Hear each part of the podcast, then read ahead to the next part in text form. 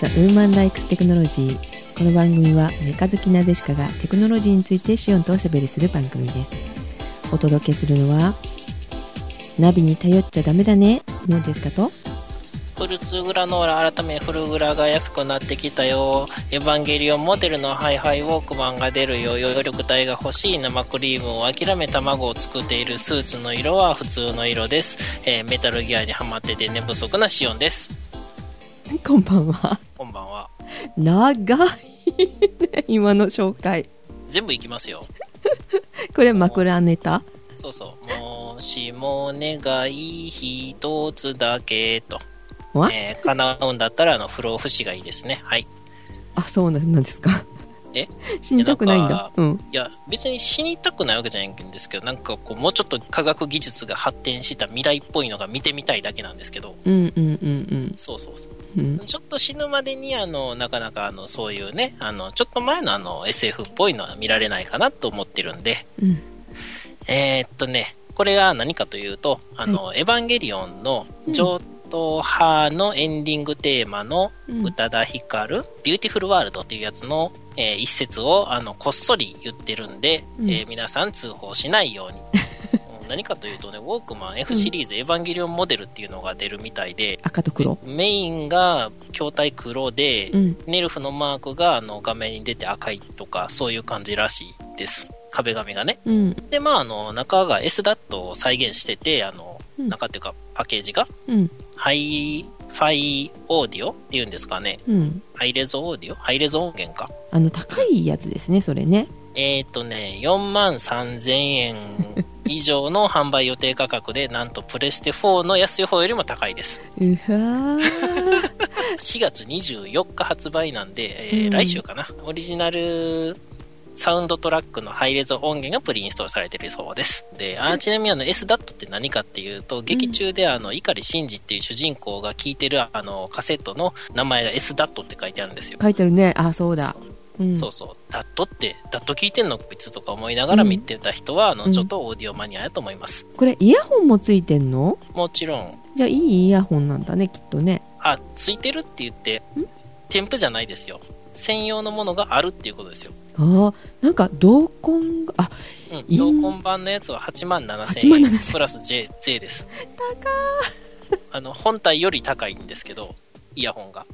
へえあこのセットでまあ45万ならいいかなってちょっと思って見てたんだけどそんなことはないのね倍ですねはい、倍以上になります。うとーんいうわけで、はい、あのー気になる方はぜひね、えー、8万7000円、母、あのーこう、それぐらいさっと出せるよっていう、あの、心の広い方は ね、懐違がうな、お財布があの分厚い方ね、はいうん、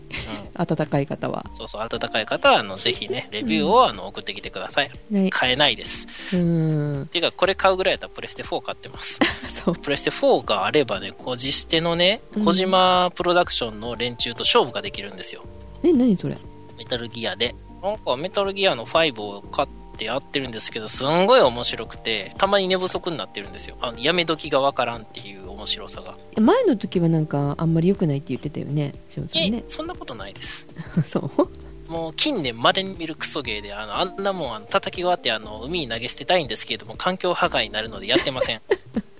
今回はいいのねものすごいよ良かったです。どの辺ながんていうか、プレステ3みたいな、あの、ヘボいハードでやるから、えあどの辺うんどの辺が良かったのえどの辺がいいかっていうと、まずね、潜入ミッションっていうね、あうの、ん基本に立ち返った戦いというか、うんゲーム性が発揮できて、私、あの、今度はみんなと一緒だぞみたいなのが嫌いなんですよ。うん一人で黙々とやるのが楽しいんです。うんで、まあそういうのが好きっていう方は、あの、合ってただろうと思うんですけれども、4の時はね、あの、すごいなんか戦場の真っ只中に掘り出されて、あの、なんか最初の頃のこそこそ隠れて、こう、行くみたいなのが全くなくなってたんで、うんでしかもあのファミコンみたいなゲームになってたんであのすごい嫌やったんですけど、うんこ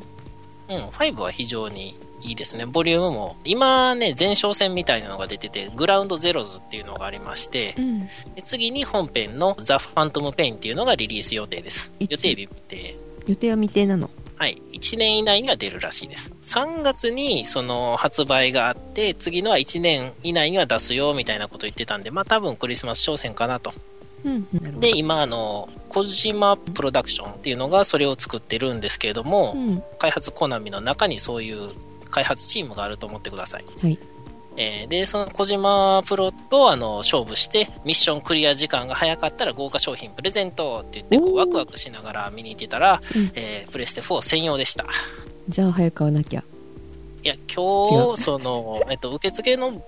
募集期間はもう終わってて、2日ぐらい前に終わってて、あーそっかうん今日収録日に、その小島プロが今、ゲームをやってるはずです。今まさに Now。はい。うんうーんえー私も2分50秒を切れないんで、んミッションクリア時間が。ああはい多分景品はもらえないだろうなと思いながら見てました残念ですねそうですね、うんまあ2分50秒よりも小島プロが遅かったらプレステ4を買ったらよかったかなって思うとこですねはい多分なんか今回すごいあのいろいろんなんて言うんですかねシェアしようよっていうようなそのものが散見されて、うんえーなんかちょっと面白くなってますねうんなのであの本編が出たらまた XBOX ONE でやりたいと思いますはい枕ネタまだあるんですけどうんささっといきますフルーツグラノーラがねうんなんか最近安売りしてんなあれ高かったのにって思ったらすごい大人気みたいです今ですよねなんか2年前に比べて倍近く売り上げなんてんじゃなかったでしたっけあそんなに売れてるんだ倍まではいかないんかなかなり増えてるみたいですよ確かにね価格がかなり落ちてますよね 800g 前で1000円超えてたかなそうなんですかね今698円とかですようん 1g1 円切ってるなっていうねはいそれを基準に買っておりますけれどもはいうん美味しいよねあっさりめのでもいいですけれどもこってりした牛乳でかけて食べるのも好きですあねー牛乳で食べるのも好きだけどそのまんまスプーンですくって食べるのも好き ああおやつ代わりにおやつ代わりにうんそれなんかちょっとあの炙るみたいにしても良さそうですけどねちょっとだけ蜂蜜みたいなのさっとかけたりとかヨーグルトはねちょっと苦手だったかな酸っぱくないヨーグルトやったら良さそうです。あー甘めのねうん。うんえーというわけで、あの、人気が出てきたので、もう食べるのやめようと思ってます。 意味がわからない意味がえー、ヨーグルトじゃなくて生クリームはね、この間ね、作るの諦めたんですよ。うんあーそう言ってたよねはい。うんえっ、とね、よえー生クリームを作るためには、まず、あの、ホモジナイズドをされていないノンホモ牛乳を買ってきて、 うん1リットルあたり3グラムぐらいしか取れないんで、それをすくってすくって、あの、 えっ、と、ホイップするために100グラム集めるのに何十リットルいるんや、みたいなね。うんちょっと何万円かかかりそうやったんでやめました。でで、あの、普通にもうなんか泡立ってるやつを買ってきました。それが賢いですねはい。で、最近はあの、味付け卵ばかり作って遊んでます。そうだこの間あのちょっと電話で話してる時もゆで卵してるって言ってたよねはい。ゆで卵を半熟ぐらいにした後、一晩二晩、あの、醤油とみりんと砂糖の中につけて、あの、味をつけて、取り出して、もくもく食べます。えー、最後、はい、スーツ。はいえー最近ね、スーツがね、あの、リクルートスーツがね、ブラックスーツ着てくるやつがおるなっていう、なんか、ブログみたいなのを見てね、うん普通今回チャコールグレーやろうという話があって、うんうん、リクルートスーツあの新兵の着る服はですね別にあの礼服じゃないと思うんでうんビジネススーツなんでうん色なんかどうでもいいと思いますあーでも黒が多いね今街の中ですっごい見かけるよ黒礼服としてはいいんですけどねうんあの日本でやったら別に何色着ててもいいんでうんあの海外に行く時は略礼装として着る場合はと紺色かうんチャコールグレーにしましょうと、なんだろうね入学式もさね黒のスーツの子がすっごい多いけどなんか入学式って華やかな色でもいいんじゃないのって思ったりするんだけどさピンクとかピンクでもいいと思う緑 とか白とかさ金色とかうんうんうん金色とかうんなんかもはやお笑い芸人にしか見えなくなってくると思います黒ばっかりでねなんかね個性もし何にもないなっていう感じがするのでねどうなんでしょうねって思ってうん一応あのちゃんとしたところに行く時は、あのみんなあのモーニングかあの塩ビ服を着ていくように、はいうん、ただ塩ビ服にはあの勲章をつけないといけないので、うんうん、勲章も持ってないやつがお呼ばれした場合には何かの間違いなのでそっとあの主催者にあの間違いですよってあの伝えてあげてくださわい、かりましたはい、あのモーニングは朝あのそうですねたえータキシードじゃない、午前中ねえー、と塩ビ服はあの夜に着てくださいうんうんであのそれよりもあの準礼装でいい時はあのタキシードが夜で、えー昼はディレクターズスーツですね、はい黒のブラックスーツはあの海外に行くと怖い人かタクシー運転手ぐらいしか来てま せん。はい。あ、あと葬式。そうね。うん。まあでも、私はそんなね、あの、100年ぐらいしか歴史がないようなもんじゃなくて、あの、男はちゃんと即体を、あの、しなさいと。即体遺憾でもいいです。んんんよく遺憾即体って言われますけど、即体の方が正式で、遺憾が略称、略そうですね。うーん、よくわからない。お大様の格好やと思ってください。はい。じゃあ、十二人へ行きます。はい。女は十二人、男は即体で。それでリクルートしろということですいかやいや、リクルートはビジネススーツなんで、あの、お呼ばれした時。結婚式に呼ばれた時とかもいや、結婚式は別に、あの、大門ぐらいでいいと思うんですけれどもそ、うですか。はい、門付き袴より1個上ぐらいでいいんですけど、はい仮絹とまでは、あの、略さなくていいんで、即体とかにしましょうよ。うんあの、宮中にお呼ばれした時とあか。、 九十にですか。はい、それはないから大丈夫です。あ、そうですか。はい。はいえー天井人になりたい時は、あの、即体何か調べときましょはい。う。で、ナビでどこ連れて行かれたんですかあのナビさえあればあのどこでもちゃんと連れてってくれるだろうと思ってまあ、運転はしなきゃいけないですけどね。え まあねまあそうなんですけど乗ってすぐここに行きたいでポッと押したんですようん、はい。でルートをきちんと見てなかったんですけどもそそれはナビはいい大丈夫なんじゃないですかそうね、えー、と道をしっかり見てなかったのですぐインターチェンジが来るようなところに乗ってしまってそこではい、あの北陸道に乗らないといけないのにう関越道の方に乗って東京に行くような道に行ってしまいましたん、この間高速バスが事故ってたとこですねああそうですよねでそれであのおかしいなおかしいなってでもナビついてるから大丈夫だよねって思ったらインターチェンジで降りろ降りろってすごい言うんですよでえでもこのインターチェンジで降りたらすごい山の中で怖いじゃんっていうよ夜中だったんで、ねえ、どうしようどうしようっていうことで、えーはいとりあえずもう一回降りて乗り直そう ってだから料金所のあの方がすごい係の方が優しくってここ U ターンしていきなさいって言って ね U ターンさせてくれましたあで50キロほどねまた戻ることになって、えー100キロぐらい あえ50キロも行ったんですかそう一旦ちょっと走っておかしいなおかしいなと思いながらパーキングで止まって地図見るんだけどうんわかんないなもうちょっと先に行ってみようみたいなこと どっかから降りたらうまくいくかもしれないと思ったんですけどちょっとねまだ雪が残ってるような山の中だったのでではいはいはいノーマルタイヤだっただったしちょっと降りるの怖かったんでこれは引き戻した方がマシだなと思って戻りましたまあ降りてすぐ、んあの向かい側のえー乗り場から乗ればいいわけなんですけどねうんそうだねすぐ降りればよかった ねナビでね知らないところに行く時にはきちんとちゃんとね見とかないと地図も見とかないといけないなと思いましたナビっていうか先に地図を見た方がいいですねうん地図見なかった私ね家族旅行で運転させられる時にどこに行くかも知らされずにナビだけ見ろって言われてナビを聞き損ねてあの、うん間違ったところにいて引き返さざるを得なくなったことが2回ぐらいありますからねああやっぱりありますかっていうかどこに行くかを知らないからどっち方面か見てもわからないしナビそんなにジロジロ見れないじゃないですか、うん見れない見れないしかも高速道路って結構な速度なんでね判断する時間が短いんでうんなんで先にあのどこに行くかすら教えへんねやっていうのがね家族に何ねドッキリかなんかドッキリですかねドッキリ、うん金かかってんな はいはい、えーそんなこんなでね翌日はあの仕事だったのでえらいことになりました朝方着いたのであお疲れ様でした、まあ、無事帰ってこれて何よりでございまうす、んだいぶ走りましたよ今回ねああ車だいぶ慣れましたえもうあのタイヤの皮むけましたオイル交換はしたけどタイヤの皮は向けてないかな、あそうですかうん、でも思ったような燃費が出なくってうんホンダの方でちょっとねあの文句言ってきましたけどね はあ、はあはあ、リコールのプログラムの書き換えはしてもらったのでうまくいってたはずなのにその高速道路の途中でうんなんかすごい音がし始めてえどこからエンジンのところから、エンジンはボンネットの前のボンネットの下ですかね。うん、 違ううん。どんな音やろうポンからキンコンカーンみたいな。違う 体勢ブレーキではい。エネルギーを蓄える時の音がすごい結構大きい音がするんだけどそれがもっとひ大きいような感じがしたのよねうんうん。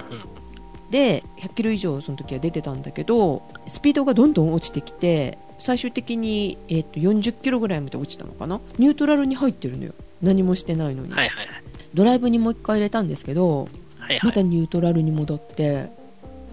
それが繰り返し3回ぐらいだったかなうん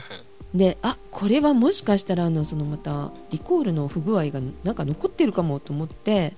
うんまあ、その時にはなんか、えーっと S モードに入れろっていうことだったんで S モードに入れたんですよセカンド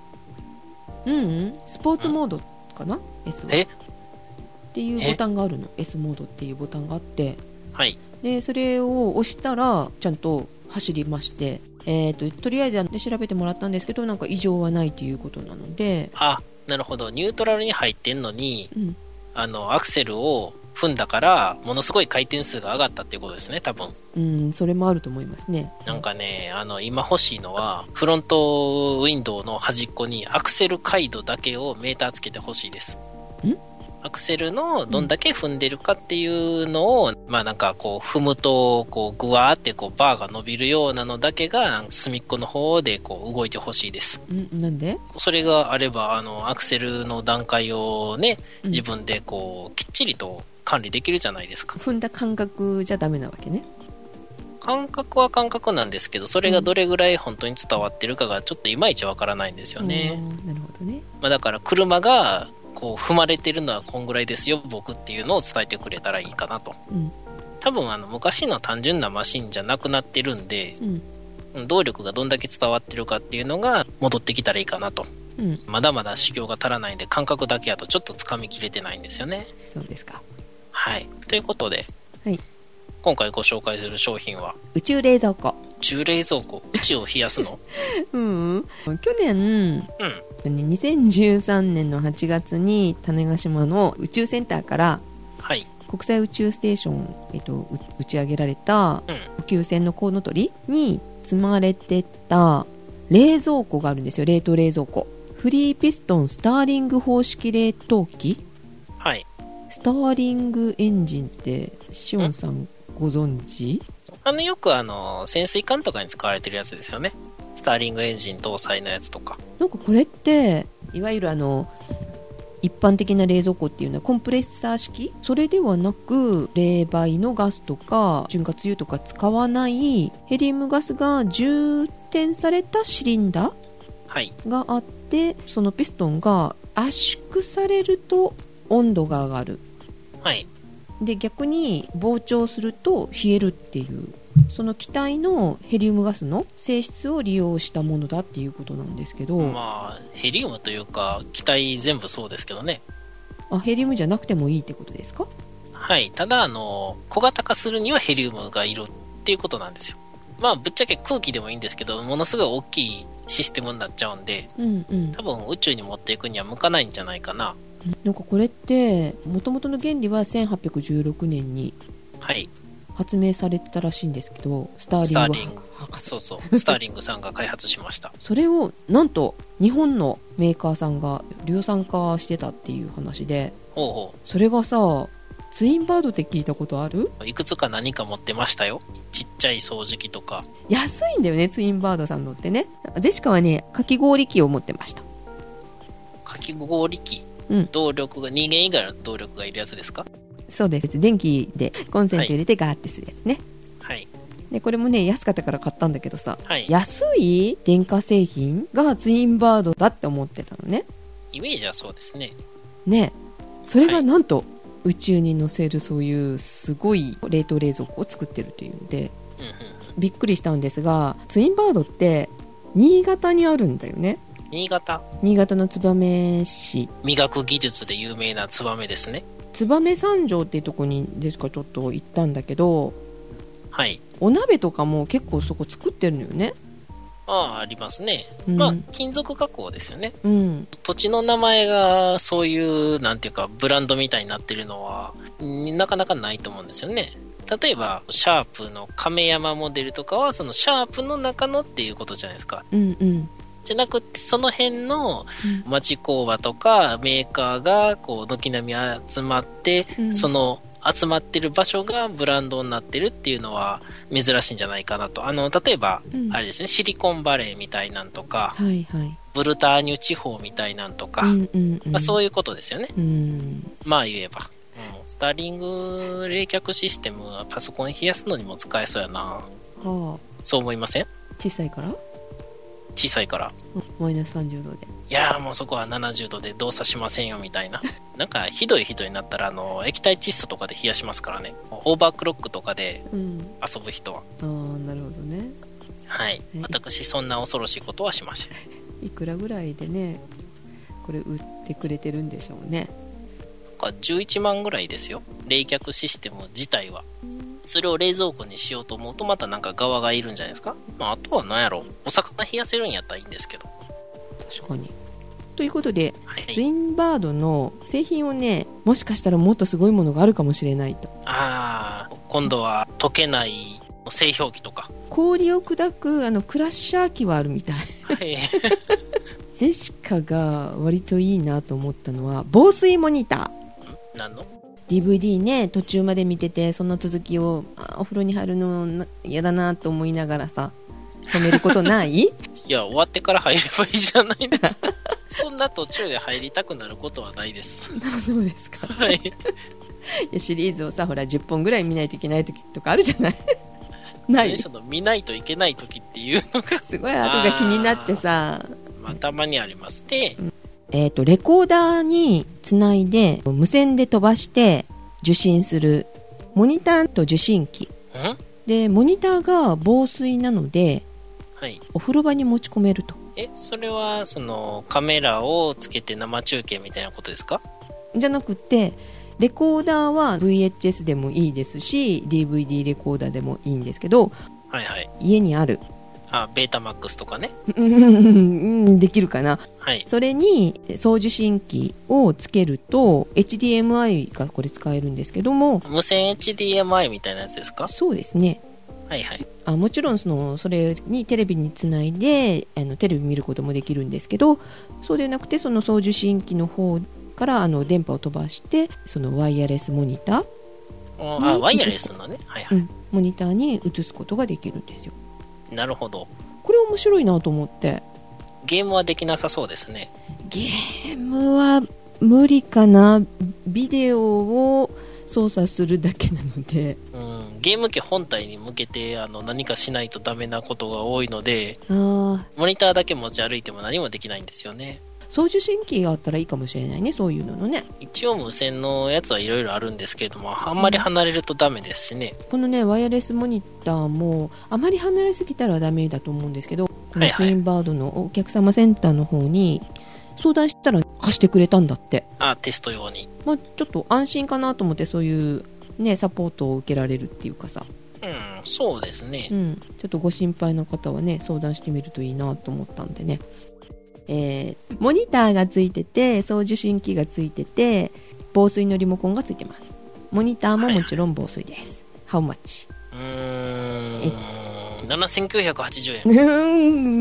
アマゾンの方で3万1000円ぐらいで売ってますねほうほうほう。安かったら3万ちょっと切るぐらいな感じで売ってるとこもあるみたいですけどねなるほど。うんでこのワイヤレスモニターもねなかなかいいなと思ったんですけどはい。これから暑くなるじゃないですかえもう暑くて汗出てるんですけど。ああいいもう暑いですねじゃはい。もう暑いです。あはいそろそろあの扇風機とか欲しくないですかえスターリング冷蔵庫欲しいです。あそっちが欲しいのか、そうですね。マイナス100台いらないけどな体のためにあの扇風機ああ、組み合わせるといいですよね。いいですよねはい。であのツインバードが作っているコンダエアって知ってる4年ぐらい前から発売してるらしいんだけどこのシリーズいやー、知らないです。あの扇風機って羽が何枚かな3、4枚、まあ、5、6枚あるやつもありますね。ボアンダーエアって10枚ぐらいあるのね細そうですね。あのお母さんがうちわで仰いでくれるような優しい風が吹くらしいです うーん。なんか、お父さんが頑張ってくれるような強力な風が欲しいです。そっか ままずねでもねこのコアンダエアはそのはい優しい風のために作られたらしいんですけど、冷却能力が。 あのどちらかというとほら赤ちゃんとかお年寄り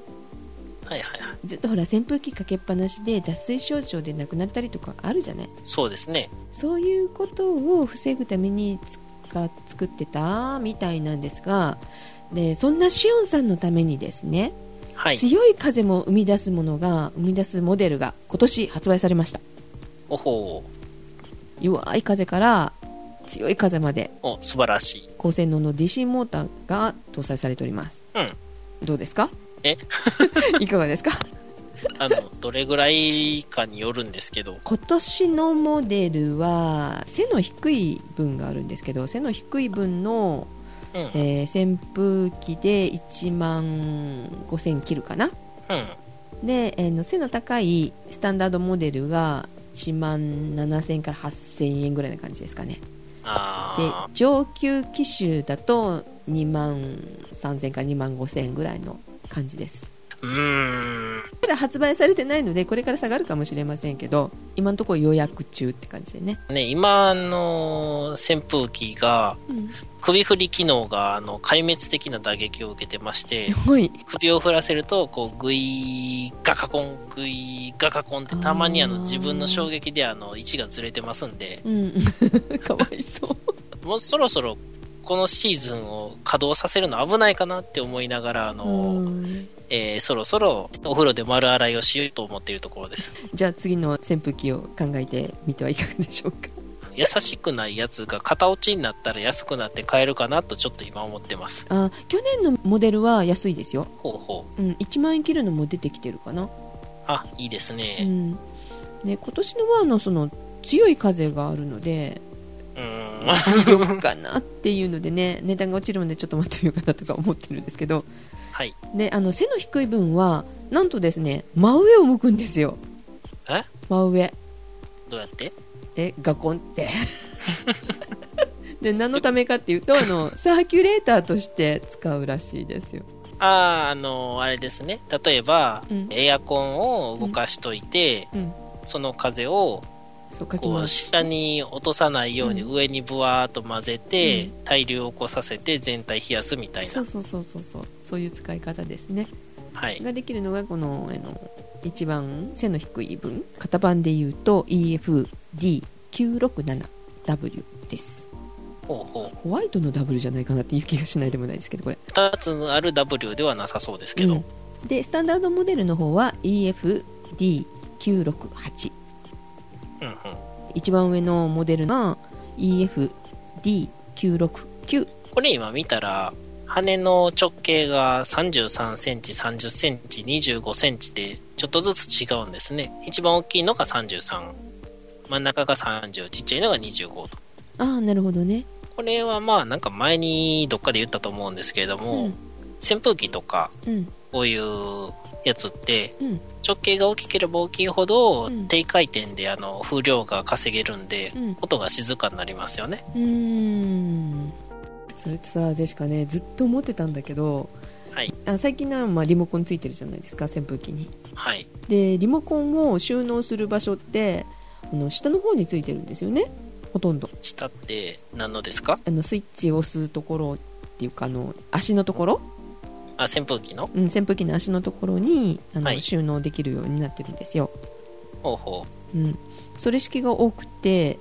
まあかがまないといけないっていうのがちょっとな面倒くさいって言えば面倒くさいなっていつも思ってたんですけどはいはいはい。このねゴアンダエアは上の方に収納できるんですようーん、使いやすいよねそうですね。うん畳とか生活してる場合は割とこう手伸ばしたところにあるある感じでいいんだけどで、はい今ほとんどがフローリングとかが多いじゃない椅子に座ったりとかってなると背の高い扇風機って下にこうねコントロールのところがついてるのってスイッチがついてるのって使いにくいよねまあなんか足で押せっていうのかなみたいな感じですようんでね。すよね、うん、なんかリモコンもついでになんかこう、ポチって押したらピョンってあの、ジャンプするような機能があれ ばいい。収納しているところにリモコンを射出するボタンが あって、うん、なるほどポチ飛んってでく押るしんただらこうピュッて目の前ぐらいの高さにまで飛んでくる。年いくとキャッチできなくなるみたいなね。でそんなことをせずとも上の方に収納場所があるのでこれは便利だなとちょっと思いますけど便利ですね。ねコアンダイヤー。買い替えの時にちょっと見てみようと思いますはい、夏が来る前に。うんってことで、パトレーバー例えばねジェシカさん見たの映画版の3でしょよくわからない。 え あの一番面白くないとあの話題で持ちきりの映画版の3で しょあ、そう。はいみんな言ってますよそう、よかった。ジェシカだけじゃないんだね。私見てすらないですからねそれが悪いよね。だからね、一番ね、それを貸してくれた人っていうかさ。ああそうですねその貸した人が悪いんで貸した人はあの激しく責め立てておいてくださわいかりました。それ立てておきます。あの映画版の2は私割と好きですね映画版の2ですか。はいあ、じゃあこれで来ようかな。もうあれはかっこよくていいですよでもちょっと人間関係とかがうんある程度分かってないと多少分かりにくい部分があるんで、うんテレビ版の1234話ぐらいとかを見といた方が分かりやすいかなともうみんなあのその人間関係が出来上がった上での話になっていってるんで、うんとりあえずはじゃあもうジェシカ分かってるのかな見てるから。どの作品見たかも分かってないレベルで見たって言えるんですか ねなんかね、これ以上なんか見るあれがちょっとなくって。ああまああのー多分一番面白くないやつを見ましたはい、わかりました。はい、はいでね、うんクジラはね鯨油を取るために乱獲されました油油、クジラのえーうんクジラの油だけ取ってあと全部捨ててましたからね美味しいのに食べずに油だけはいうーんペリーがうんもしくはペルリがうんあの開国を迫ったというか、うん開国を迫ったっていうのは違う言い方なんですよねうん水と食料の補給のためにここに港寄らしてよって言いに来たわけですようんうんそれは捕鯨船のためですよでペリーはその頃ってクジラ取ってたってことまあクジラを取ってたわけじゃないんですけど、うんまあ、捕鯨船のためにここ開けてよって言いに来たっていううーんもしかしたらあの森を持ってあのモービディックで戦ってたかもしれな いです、うん はいうん、私はあのちょっと面識がないんで聞いたことないんで すけどそうね会えないねちょっとねはいはいなのであのクジラのおかげでまあ開国の流れになったと言っても過言ではないとそうなんだまあ他にもいろいろあるんですがまあ油だけ取ってあの捨ててた奴らがいて乱獲で数が激減したっていう背景が一つありますねうんで、えーオオグソクムシは大きい具足の虫ですえ具足って足味噌汁の具が足りるって書いて具足ですはい具足持ってないですか全産地とか行ったら畑の端っこの方に槍と一緒に置いてあるかもしれないです何よくわかんない何何言ってるのええ前さん落ち武者いやいやあのー具足っていうのは事足りるっていう意味ですはいフルっていう意味ですねは具が足りてますよって具足ですよ事足りてますよっていうことなんですよあはいで何がって言われると防具としてこれで事足りるとえ防具ってあの守るってことですか、足を、甲冑から兜からあのはいコテからすね当てから、うん、えー、とひたたれとかも合わせて、まあ、具足とやっぱりあの落ち武者もちも しゃあのーほらえっ、と五月人形とかの、うんなんかちょっとこうビラビラになったやつあるじゃないですか肩当てとか、うんうんあの鎧甲冑を想像してもらったらいいんですけれども、あのスネ当てみたいのがついてて、そうそうであれは段々になっているやつありますよね薄い板を何枚も重ねてうん、ああいうのが具足だから具足虫っていうと具足のような形した虫となるほどはいそれはあのジェシカ間違わずに喋れそうですね うん、具足で覚えていただいたらんっていうかそれ新聞ネタじゃんえウーテクしか聞いてない人ははい何の話だろうって思うよねクジラにしてもパトレーパーにしてもそれはあのまだまだ修行が足りないだけで って大ぐそクムシって私言ってたんだよねいやなんか違ってました今言えてますあそうはいなんか言えてなかったサイトの説明もなんか間違ってましたお嘘大ぐそクムシいや具足虫ぐそクムシはいえなんて言ってたんだろう私えなんもう忘かれたわ点々のつくところが違ってましたよあ本当はい多く、多く足虫属虫はいあそうあの味噌汁の具に足りるって書いて具足です不足ねはいはい漢字で書いてくれた方が間違うんだよねきっとねああ、うん、漢字やったら間違わないと思いますよ。ねおおうん不足虫なんか生物の名前って最近カタカナで書くのが妙に流行ってて、うん、これ意味わかるんかなっていうのが結構ありますよねう。ん、ありますね例えば、あの、セアカゴケグモ。うんうんセアカゴケグモのゴケは、あの、ゴケコケムシタじゃなくて、あの、ゴケさんのゴケですからね。はいはい。えー意味がわからない人は、あの、ブラックウィドウで調べてください。はいでも、ゴケって、あの、漢字で書いてたら間違わないですよね。うんそうだよねカタカナやめてほしいわなんか違うように読んじゃったりとかするしねあの、あとは分かち書きしてくれたらいいんですよね。切るところでスペース空けるあっーてそういだう。ねうん全角やと空きすぎなんで、半角スペースぐらいかなんか、気持ち空いててくれたらいいですようね。んカブトムシとかと同じで、グソクムシです。はい。はい。ということで新聞の 補足でしたうん。訂正をしようって言ってて、なんか、参加してなかったんで、できなかったっていうね。ねはい。でウーテクで訂正してると訂正っていうか、まあ、解説 で最後にはい。XP 終わりましたよね。うんまだ使ってますジェシカは使ってないかな使ってる人が周りにいる。周りにはいるはい。私はまだ1台あって、それをどうしようかなと。あ、2台あるんですけど、1台は電子書籍を作るため専用で、あの、オフラインで使ってるんで全く問題ないんですよ。あーはいはいで、あの、1台どうしようかなと思って、まだちょっと OS 買うにはなーって高いよな、2万なんぼするよなと思いながら、まうあ、んちょっとずつ積み立てしようかなと、というところですね。うんでね、まあ、しばらく使ってると、どんどんセキュリティが甘くなっていくので、うんえぜひね、あの皆さんまだ使ってる人は、あのセキュリティ対策にも、どんどん7とか8とか、えー8の次をあの狙って貯蓄するとか、いろいろやってみてください。そんなに危ないのいや、まあ、今すぐどうこうっていうのはないんですけど、うんもうあのアップデートできないんで、っていううんかされないんで、うんえっ、と、うんフランスとか以外。うんえフランスはしてくれるの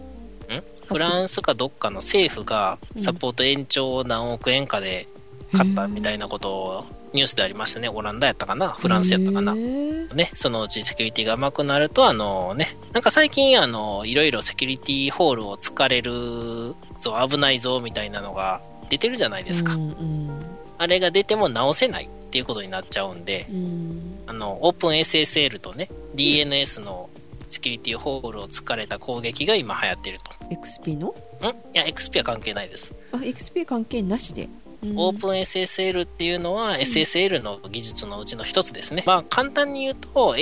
HTTPS っていう URL の先頭のね、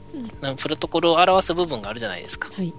はい。あそこに S がついてるところは割と使ってます。うんうんそこでセキュリティホールが見つかって、まあうん簡単に言うとね、ネットでお買い物なんかをする場合に、えーほぼ間違いなく関わってきます。そこで S がついてるやつの、まあ、簡単に言うとですね、えー盗聴があのし放題になったんで、あうんの、クレジットカードの番号から何から全部漏れるよっていうことです。あーまずいじゃないですかまあ、簡単に言うとですよ。まあ、ちょっと違うんですけど、うーんうんねこれはもうサーバー側の対策を待つしかないので、一般ユーザーは、うんあの、1週間に1回ぐらいパスワードを変える程度しか、あの、対策はないです。ああそうなんですかいやー怖いですねネットでお買い物よくするのにそうですね。だからまあ、パスワードこの機会にちょっと、あの、春やし変えてみようかな、みたいな感じで、うんうん春やし。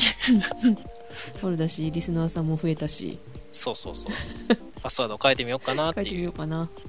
そうだあの桜サーバーもなんか大盤振る舞いでハードディスクの容量を増やしてくれてますねハードディスクというか、まあ、スペースの容量でスすペね。ースの、うんうん、びっくりしました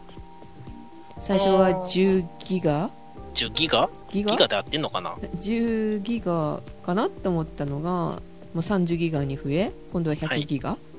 をうん、料金そのまま据え置きで増えていってますね、どんどん足していって。うん、ハードディスク安くなってるのいや、今そんなに安くないよね安くはないですね。でもどっちかっていうと、あの、サーバーの場合はデータセンター代じゃないですか。だから、省エネ化が進んで、うんあの、1ラックにかかる電源容量が減れば、その分、うん機械を足すことができるしう、んまあさっき言ってたいい冷却システムができたら、あの、密度を上げられますよね。うんハードディスクも熱を発するんで、はいそれを冷却しなきゃいけないから、ある程度密度が制限されるんですよう。ん熱くなりすぎると壊れるんで。はいそういう意味でもいい冷却システムができるとあの、うん密度が高くなって集積度が上がって、うんえー単位面積あたりのお金が安くなると、なるほどうん、そういうことも言えますね音質を上げて録音しても OK だなっていう収録してもいやうんえ録音は別に音質良くて圧縮してるからいいんじゃないですかうんああんまり圧縮しすぎないようにしてあげてもいいかなって今最低やってるから結構はいはい、ねあもう一個ねあの DNS にねあのキャッシュポイゾニングっていうのであの非常に危ないことができるのが分かってしまったんで対策をみんな急いでくださいどうしたらいいのえバインドの Q を使ってる人はちゃんとあのコンフィグのファイルの中でポートランダマイズかなうんソースポートをねうんランダムに変更するようなせ機能をオンにしといてくださいまあ一般ユーザーは何もしなくていいんですけどねうんサーバーのセキュリティ管理の人はえバインド使ってる時はちゃんとしてくださいよっていうことです、うんえーこれがちゃんとしてなくて攻撃攻撃を受けるとどうなるかっていうと例えば Yahoo ニュースを見に行って、うん URL ちゃんと Yahoo ニュースやのに違うサイトに飛ばされているとかあーそういうことが起こりますのでまあなんか最近大変なあのセキュリティに事故に関わりそうなセキュリティホールが2つも見つかりましてネットワーク技術のね、うんえー皆さん気をつけましょうねっていうお話ですはいはい一般ユーザーは何も気をつけることができないんですけれどもねそうだねそんなの踏んだら大変だねうーんまあ、よく確認してはいなんか変やなと思ったらすぐにあのパソコンを閉じて静かベッドに寝に入まってしょう寝よかましょう、はい、った発想が一緒でということでお届けしたのはジェシカとえー暑くて汗をかいているシオンでした「ザ・フォローイング面白いよえ」おやすみなさい